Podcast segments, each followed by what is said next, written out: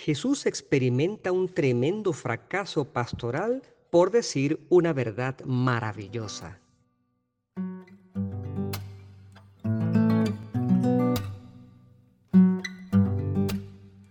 Hola, soy Alfredo Fermín, un cura apasionado por los temas bíblicos, y esto es Biblos Podcast, para todos los que quieran recorrer conmigo el maravilloso mundo del libro de los libros. Bienvenidos.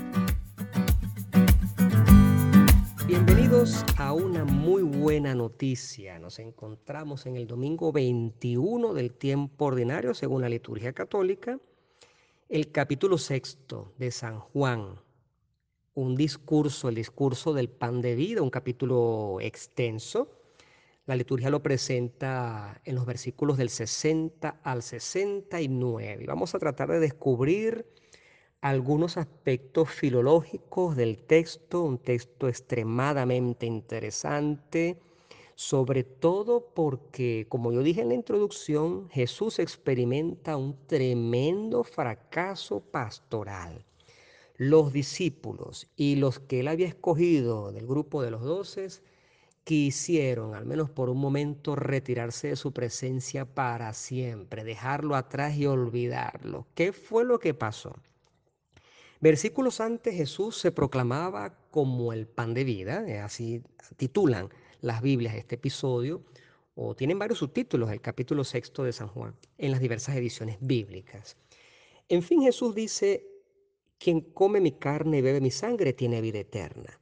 Y lo dice también el imperativo, coman mi carne, beban mi sangre, para que obtengan este beneficio, que es el mayor de todos los beneficios, porque la vida eterna es a lo que aspira un creyente. ¿Qué es lo que sucede aquí? Vamos a contextualizar. El capítulo sexto, que es prácticamente la primera parte del Evangelio de San Juan, lanza en la boca de Jesús esta máxima que es fundamental para nuestra vida como católicos, porque el cuerpo de Cristo, la sangre de Cristo, es la esencia de nuestra existencia. Nosotros vivimos para Cristo, dice San Pablo vivimos para Él. Pero en, ya en el catecismo, cuando habla acerca de la Sagrada Eucaristía, las tradiciones antiguas cristianas, los padres de la iglesia hablan de la excelencia del Santísimo Sacramento del altar. La hostia santa que tenemos en los tabernáculos de las iglesias católicas contienen, según el catecismo, el cuerpo, la sangre, el alma y la divinidad de Jesús. Jesús está presente allí, presente físicamente. Yo estoy convencido de que nosotros los cristianos católicos no meditamos constantemente sobre esta gran verdad que Jesús nos dijo, que se haya quedado en ese pan, una, presencia que no es tan invisible. Ciertamente nosotros vemos la hostia, pero en la realidad vemos a Jesús. Es Jesús en persona. Si supiéramos esto de verdad, verdad, las iglesias católicas donde está presente la, la, Sagrada Hostia estuvieran abarrotadas día y noche, con o sin cuarentena, con o sin pandemia. Porque muchos son simpatizantes de Cristo, pero ¿quiénes lo siguen verdaderamente? ¿Quiénes siguen su presencia, la presencia verdadera por lo tanto, la enseñanza que él quiso dar en el sexto capítulo es fundamental. Si la, si la Sagrada Hostia, la Eucaristía, el cuerpo y sangre santísimo de Jesús es el tesoro más hermoso que tiene un cristiano católico, que se hace presente en la misa por manos del sacerdote, que es el intermediario entre Dios y los hombres. Jesucristo se hace presente sobre ese altar del sacrificio. Si supiéramos esto, si lo meditáramos constantemente, si nos hiciéramos conscientes de esta gran verdad, nosotros estuviéramos ávidos día y noche de ver la hostia santa, de estar cerca de la hostia santa, de realizar horas santas, porque es el cuerpo mismo de Cristo. Eso es lo que él quiso decir en el capítulo sexto del evangelista Juan y pues por supuesto al final de los evangelios sinópticos, que son Mateo, Marcos y Lucas, donde en la última cena que, episodio que no tenemos en San Juan, y esto es un aspecto muy curioso de este Evangelio, él dice, esto es mi cuerpo, cómanlo, esta es mi sangre, bébanlo. ¿Qué es lo que sucede? En la antigua Roma, en la jurisdicción propia del Imperio Romano, que era bastante amplia, es decir, en todo el territorio del Imperio Romano, todos esos países tenían en su constitución la norma de que estaba prohibido el canibalismo. Resulta que cuando en el episodio de hoy y aparece la palabra, porque Jesús dice, esto los escandaliza a ustedes. Y Jesús utiliza, estamos en el versículo 61.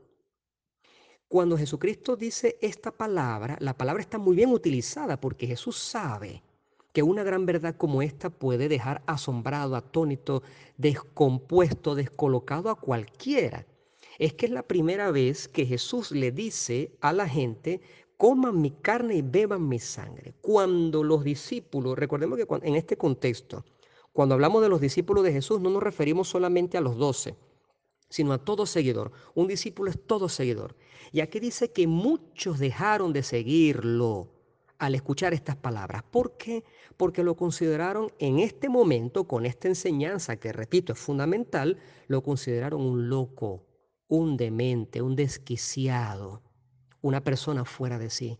¿Cómo va a decir este que comamos su carne y bebamos su sangre? Ellos entendieron el alcance de esto. Y yo te decía lo del imperio romano, la regla contra el canibalismo, cosa que también nosotros tenemos, no, no lo tenemos explícitamente en nuestras normas, pero, pero se supone obviamente, y, y, viene desde el Antiguo Testamento, el no matar. Pero eh, hay civilizaciones, hay culturas que practicaban, eh, o sea, tenían esta grotesca práctica, okay, por cultura de ellos, pero en nuestras civilizaciones modernas obviamente esto es una cosa despreciable, son reos de la justicia quienes cometan estos actos abominables. Pero en, el, en, el, en las primeras eh, iglesias cristianas, en los primeros siglos, las primeras comunidades eran perseguidas por el poder civil romano porque ellos consideraban que esta era una frase fascinerosa, una, una, una, una frase que no colaboraba al orden común normal, porque decían, estos cristianos se reúnen para hacer actos de canibalismo, porque ellos dicen que comen la sangre de su Dios, que beben la sangre de su Dios, y por eso eran perseguidos por el poder civil los primeros cristianos. En fin, cuando nosotros vemos el Evangelio, a mí me atrae la atención que desde el primer versículo, eh, las personas al escuchar esto de beber la sangre, de comer la carne de Él, comienzan a hacerse preguntas y ellos dicen la expresión, los que oyen dicen la expresión dura es esta palabra. Las traducciones mm, traen muchas frases como qué difícil de entender estos discursos o cosas así. La palabra griega que aparece, que traduce en español duro, es la palabra, eh, el adjetivo escleros, que nosotros conocemos por el lenguaje médico. Escleros significa duro, difícil. Y aparece la palabra logos, que se traduce precisamente como palabra. La palabra que él dijo es dura. Esta expresión me parece interesante y curiosa porque nos podemos imaginar en este momento la tremenda impresión psicológica en la gente al escuchar esas palabras de él, coman mi carne y beban mi sangre. Y dice que los discípulos de él estaban murmurando, los seguidores de Jesús. No estaba hablando de los infieles, no está el texto del Evangelio de San Juan en el sexto capítulo a partir del versículo 60, hablando ni de fariseos, ni de los publicanos, ni de los detractores de Jesús. Los seguidores de Jesús, dice aquí el texto, sus discípulos empezaron a murmurar, a criticar las palabras del maestro. Y estamos diciendo que precisamente porque en ese preciso momento lo consideraron un desquiciado, un demente. ¿Qué está diciendo este? Qué difícil es aceptar la palabra que estás diciendo. El impacto psicológico fue tremendo. Hubo un rechazo inmediato a esas palabras de Jesús. Por eso yo comienzo eh, este podcast diciendo que Jesús experimenta un tremendo fracaso pastoral, pero por haber dicho una verdad maravillosa. No caló en la mente y en el corazón de, todos los que lo estaban escuchando, sino de algunos. Efectivamente, otra frase no menos curiosa la encontramos en el versículo 66, cuando dice que algunos discípulos, eh, las traducciones dice que se retiraron, se alejaron, yo diría que se decepcionaron, pero resulta que el texto dice, volvieron hacia atrás como que dieron un paso atrás, se alejaron de Jesús. Y dar un paso atrás para seguir las obras del mundo, para volver a la vida mundana que tenían. Se escandalizaron tanto por las palabras de Cristo que volvieron a su vida, vamos a llamarla así, con el debido respeto, su vida mundana, su vida pagana, su vida lejos de lo espiritual. Pero la palabra que utiliza, que es la palabra detrás, ellos volvieron a la situación de atrás, literalmente según el griego, es la misma palabra utilizada para el seguimiento de Jesús, para definir al discípulo. Porque Jesús cuando dice sígueme, también lo hace con otra expresión y es ponte detrás. Uno se puede poner detrás para seguir a Jesús o uno se puede poner detrás del demonio para seguir las obras del demonio. Eso es lo que yo interpreto aquí en este texto. En fin, para terminar este podcast, yo creo que estamos frente a un texto maravilloso por un lado, es un texto lleno de contrastes. Es un texto maravilloso por un lado, porque Jesús nos dice la verdad fundamental de todo cristiano católico, y es que, y lo hemos experimentado, la persona que ha hecho la primera comunión, la persona que de una Sagrada Eucaristía y ha comulgado, esa persona experimenta dentro de sí una configuración con Cristo Eucaristía cuando comulga y es la presencia de Cristo en mi cuerpo físico. Por lo tanto, aparte de ser un texto maravilloso en este sentido, es un texto extremadamente dramático porque muchos que seguían a Jesús dejaron de seguirlo. Finalmente, la pregunta es, ante las verdades de fe de Jesús, el Salvador, ¿yo me echo para atrás o yo me coloco detrás de él? Que la paz sea contigo.